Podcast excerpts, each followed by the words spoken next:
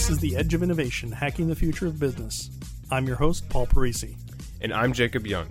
On The Edge of Innovation, we talk about the intersection between technology and business, what's going on in technology, and what's possible for business.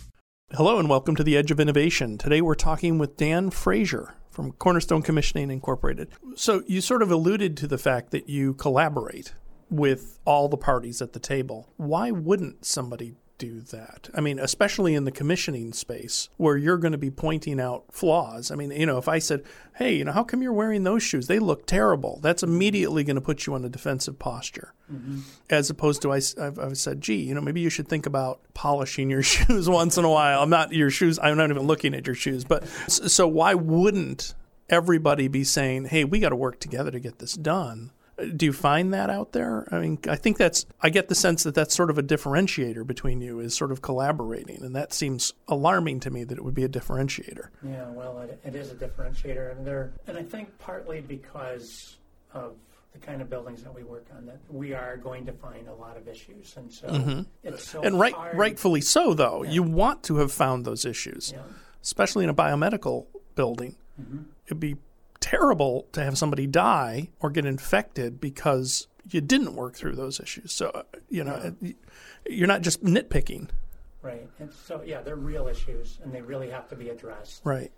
In a conclusive way and it's a tremendous amount of effort a right. lot of times to get these buildings, especially the building control system. 75% of our effort is on the building control systems. And okay, so, so, what does that do for our listeners? A building control system, what, what does that mean? It's the computerized system that will be tied into monitoring and controlling all the aspects of the environment within the building and sometimes outside the building in mm-hmm. different ways. But we talk about the ventilation system. Mm-hmm which includes heating and ventilating, bringing air fresh air into buildings. If it's a laboratory building, it's one pass air. In other words, we bring in 100% outside air, heat it or cool it to get to the condition, and then we do a really energy inefficient thing by just exhausting all that air right out of the building. Uh-huh.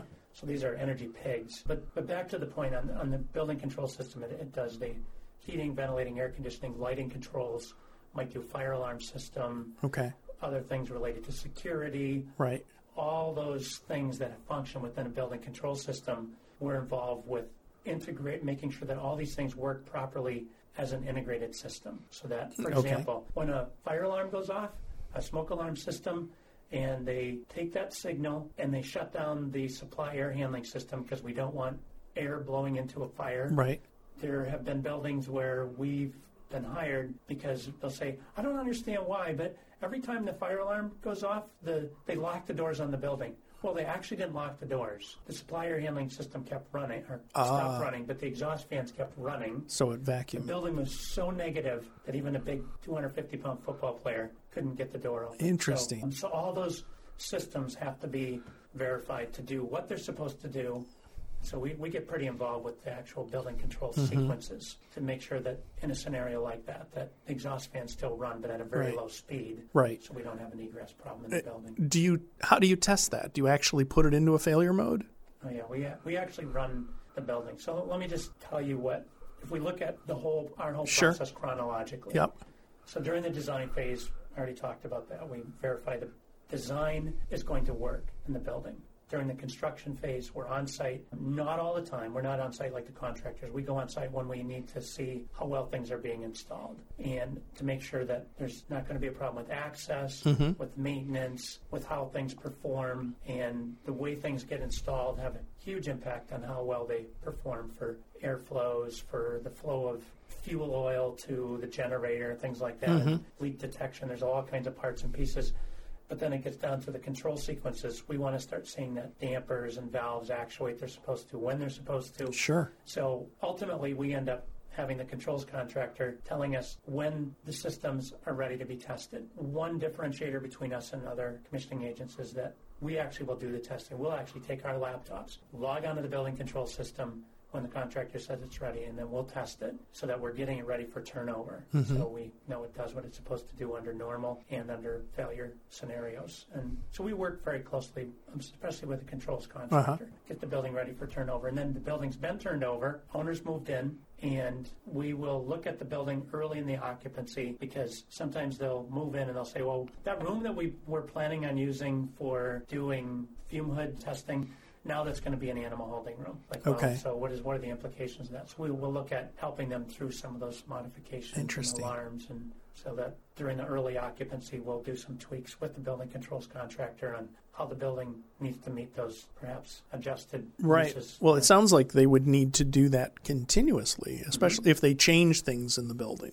Yeah. You know, like okay, we're going to use this for this room today, but six months from now, well, let's let's do this and let's do, and it just incrementally changes. yeah. Do you get called back in for that, or Yeah, so we will be called back in on existing buildings to do what's called existing building commissioning or continuous commissioning, mm-hmm. which is a whole new aspect of the field right now that is starting to expand at a pretty exponential rate. The continuous commissioning is looking, it's doing analytics, building analytics.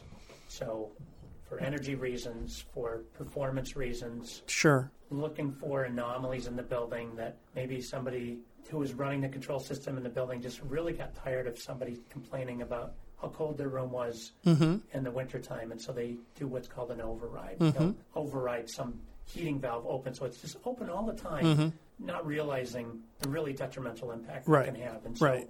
some of these analytics are going to see those overrides and raise a flag, send an alarm Right. so that somebody says, why, why is this in place? So, are you taking data feeds from these systems mm-hmm. and and going through them? Sort of really analyzing them, or does it just you're trusting their alarms? So, I mean, I imagine both, but For continuous commissioning, Yeah. the way I'm talking about it, where the industry's going, it's it's a smart analytic system. Okay. It's not. It's it's being set up in such a way that it doesn't require somebody to go in and look at the data and say, "Hmm, this looks like this could be a problem." No, Mm-hmm. these analytics are actually looking for certain things to happen within systems to identify either an energy wasting system relative to outside air conditions. Mm-hmm. How come this cooling system is operating and it's three below zero? right, I see. You know, it'll it'll look at things like Right. that and just and raise a flag. How come the outside air dampers are open on the mechanical room and the unit heaters in there are blowing? They're 100 Right. percent open and, and producing heat when it's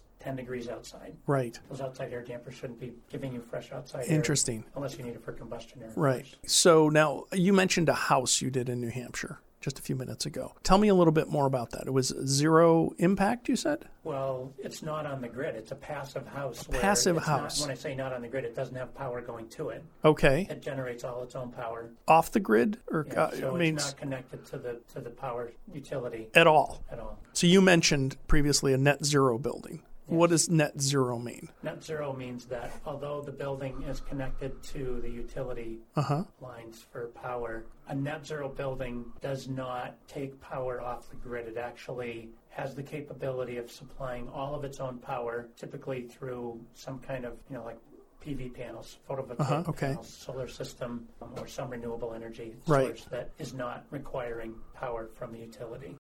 Does your organization need help with your IT? Savior Labs is a Boston IT firm that cares for your business and team. We solve problems so you can focus on what you do best. Talk to us today about your biggest technology problems. Just follow the link in the show notes and enter the code EDGE for more information. All right. This is a. I mean, obviously, people are interested in saving money and saving the planet and global warming and global cooling and all these different things.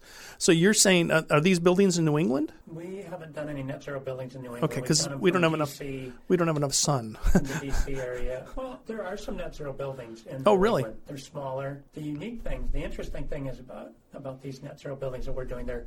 One of them is a very large world headquarters building, Mm-hmm. and it's an incredible building. It did not save the owner. It won't, it won't save the owner long term by building a net zero building. The payback on it is way beyond. I see. Because it was ex- would consider. It's really about being environmentally conscious. right. So it's a marketing. It's marketing. It's a it's a really unique client who Right. just is cutting edge in every way in the Right. research. So we've done a call center for them. We're doing another large research facility in Right. Florida for them, and they're they're just a client who's really committed to doing everything in a way that is very environmentally Right. conscious. Doing good. Yeah. So just to understand that, so it is expensive to make a neutral building. Very expensive. Yes. and hopefully that'll go down. I, you know, we're hoping. But so that's been my. I don't know if you can speak to this, but that's been my thing with with solar cells. Mm-hmm. Is every year they improve so much do. that it would be very painful to have put solar panels in last year mm-hmm. and spent, you know, let's say ten thousand dollars on. I don't even know if that's a reasonable for a house, you know, and then. You're going to get 10% more efficiency by waiting a year. So the problem is I'll end up waiting forever. you know, so it's it's an interesting thing that, but it's neat to see that there are people who sort of want to blaze a trail Yes. And say I'm going to do it anyway. And it's it's helping the industry to go to a place that we just keep getting better at it because we keep using it. Right. And it is good for the environment. It's just not as good for the wallet. Exactly. So that positive, in other words, they're generating most of their electricity, possibly even giving stuff back to the grid. Mm-hmm. Yeah. That while that doesn't make sense financially, it does make sense environmentally. That's correct. Yeah. Okay. Cool. How many people? How many companies are in the commissioning world? Are there one, five, a thousand? So when the company was started about 17 years ago, Okay. it was probably in the low hundreds. Okay. And the number of commissioning companies that was in, well, we, we specialize in mission critical facilities. Okay. I would say that was in the dozens at the time. Interesting. There are now thousands. And Really? yes, and the reason, I'd, I, am guessing there might be a couple thousand. Wow. One of the reasons why the number went way up was around 2008, 2009, when Mm-hmm. the economy tanked. There were design engineering firms and some architects, but mostly design, design engineering firms who their business just dried up. And Oh, we can do that. Yeah. Is that what they said? Well, yeah, that's what they did. They hung a shingle out. Yeah. And the sad thing was, two things happened. The quality or the level of quality of commissioning services went down tremendously Uh huh. because you had people who were used to sitting in cubicles working on CAD systems, maybe wearing a tie, Uh huh. now going out to say we do commissioning. You won't find too many guys in our companies wearing ties, not because Right. I think we actually are wearing ties, but we're just hands-on Right. people. We have mostly engineers in our company, Uh-huh. but we are on construction sites all the time, and we really know systems. Right. And we've had young guys who start in our company, engineering degrees. We had one guy six months into the company, and he said, I, I firmly believe that the people who design these systems never get out in the field to see Mm, yeah. And so there's an element of that that has come in where from 2008 or 2009 for the next five years we were just flooded with these people who knew how to design systems but they'd get out in the field and they'd say what is that All right. and we still we still say that Yep. there's some new technology that Sure. I was like what is that it's like wow that is so cool i'm so Yeah. glad we get to play with these Yeah. new toys but when it comes to commissioning there's really especially in, bio, in the biocontainment industry where we do most of our work there's a handful of those kind of commissioning companies out Right. there that are recognized and known that have, like us, we've done over 100 Right. biosafety Yeah. three labs. So, Ha- Have the credibility. yeah. So, why is it called commissioning? Is I mean, like you commission a boat, Mm-hmm. or I commission a painting, yeah. or I sell something and I get a commission. Mm-hmm. Why is it called commissioning? Is it? I, I always struggle with the definition of words. And Yeah. do you have any insight on that? Well, I think you probably, the first thing that you stated is what was probably used for the industry that we're in, and that was the, the reference to about being commissioned. Okay. That's probably the most common use of the word commission or commissioning before commissioning was introduced into the construction industry. I Right. think now, you know, there's a lot more construction projects and there are boats being built Right. that, are, that are of the scale that need to be commissioned. I see. So that's where it really came from. So, 17 years ago, how many commissioning companies were there in the Probably in, 200. 200? And so that's rare. I mean, that's a rare, rarefied air kind of thing. Yeah. 200 in the United States, or I don't know, And it was worldwide. new. Probably 25 years ago, there were less than 100, and, it, and partly because the commissioning or the construction industry Uh-huh. did a big turn in the late 80s to 90s. That buildings became more sophisticated. Okay. The owners were putting things on a more on a faster schedule, faster track schedule. Right. So you combine sophisticated building and a faster delivery Sure. with what architects and engineers and contractors Right. used to have time to do, Right. and they work together collaboratively. I come from a contracting background, and if you weren't happy as an owner, we weren't done. Right. And so we would just work with the system, tweak it. Well, today, contractors say whatever the architects and engineers designed on their drawings, that's what we owe, that's what we're going to deliver. Mm-hmm.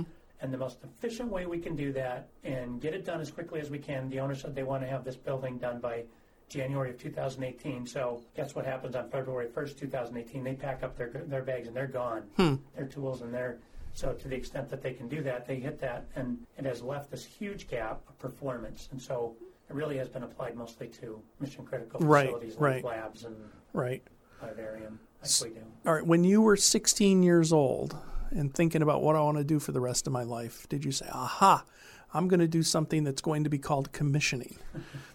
you probably didn't. So, how, what were you thinking of back then, and how did you get to saying, aha, I'm going to start a commissioning company? What made you think that 17 years ago? Well, I knew that someday I was going to own my own company. I grew up in a mechanical contracting company that my great grandfather started 100 years ago. Oh, okay. So, you had some comfort in that world. yes. Okay. Very much so. All right, cool. And it's just second nature to a Frasier male. All right. And so my younger brother runs that business now, and I have Okay. an older brother who has his own plumbing and heating business as well. And I graduated with a degree in engineering Okay.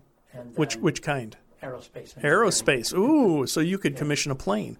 Uh, yeah, perhaps. I don't know. Might I- have to I- have some continuing education credits before doing that. I think I would, yes. but I graduated, got right back into the construction field. I Uh-huh. was deflected from the aerospace industry by a professor that encouraged me to look elsewhere, and I'm Really? Did. Okay. Yeah, the aerospace industry is interesting and exciting, and I like Yep. it, but this ended up being the right path for me. And then I was working for a company who manufactured critical controls for, for laboratories, mostly Okay. airflow control systems. Uh-huh. And it was while I was working that, at that company that I found out about commissioning. And really, for me, I was just seeing owner after owner, mostly higher education and federal government laboratory projects that were being delivered. Hundreds of millions of dollars being spent on these buildings, on each building, and the buildings didn't work. Wow. And so I found out about this thing called commissioning, and it was at the right time for me when I was trying to figure out what kind of company am I going to start. Right. And I was teaching a class at University of Wisconsin on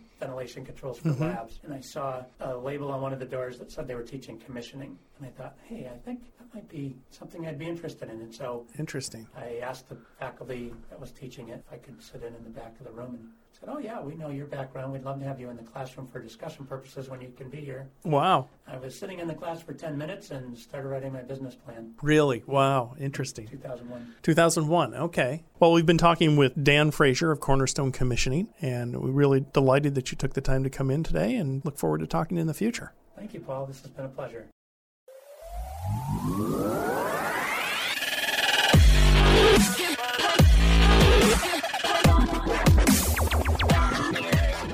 The Edge of Innovation is brought to you in partnership with Savior Labs.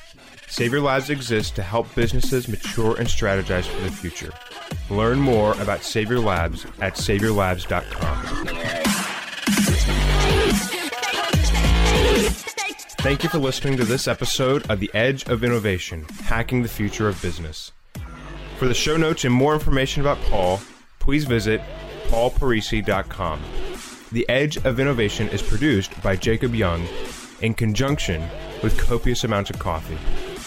Music on today's episode was from bensound.com. Paul can be found on Twitter at pdparisi and on LinkedIn at linkedin.com slash pdparisi.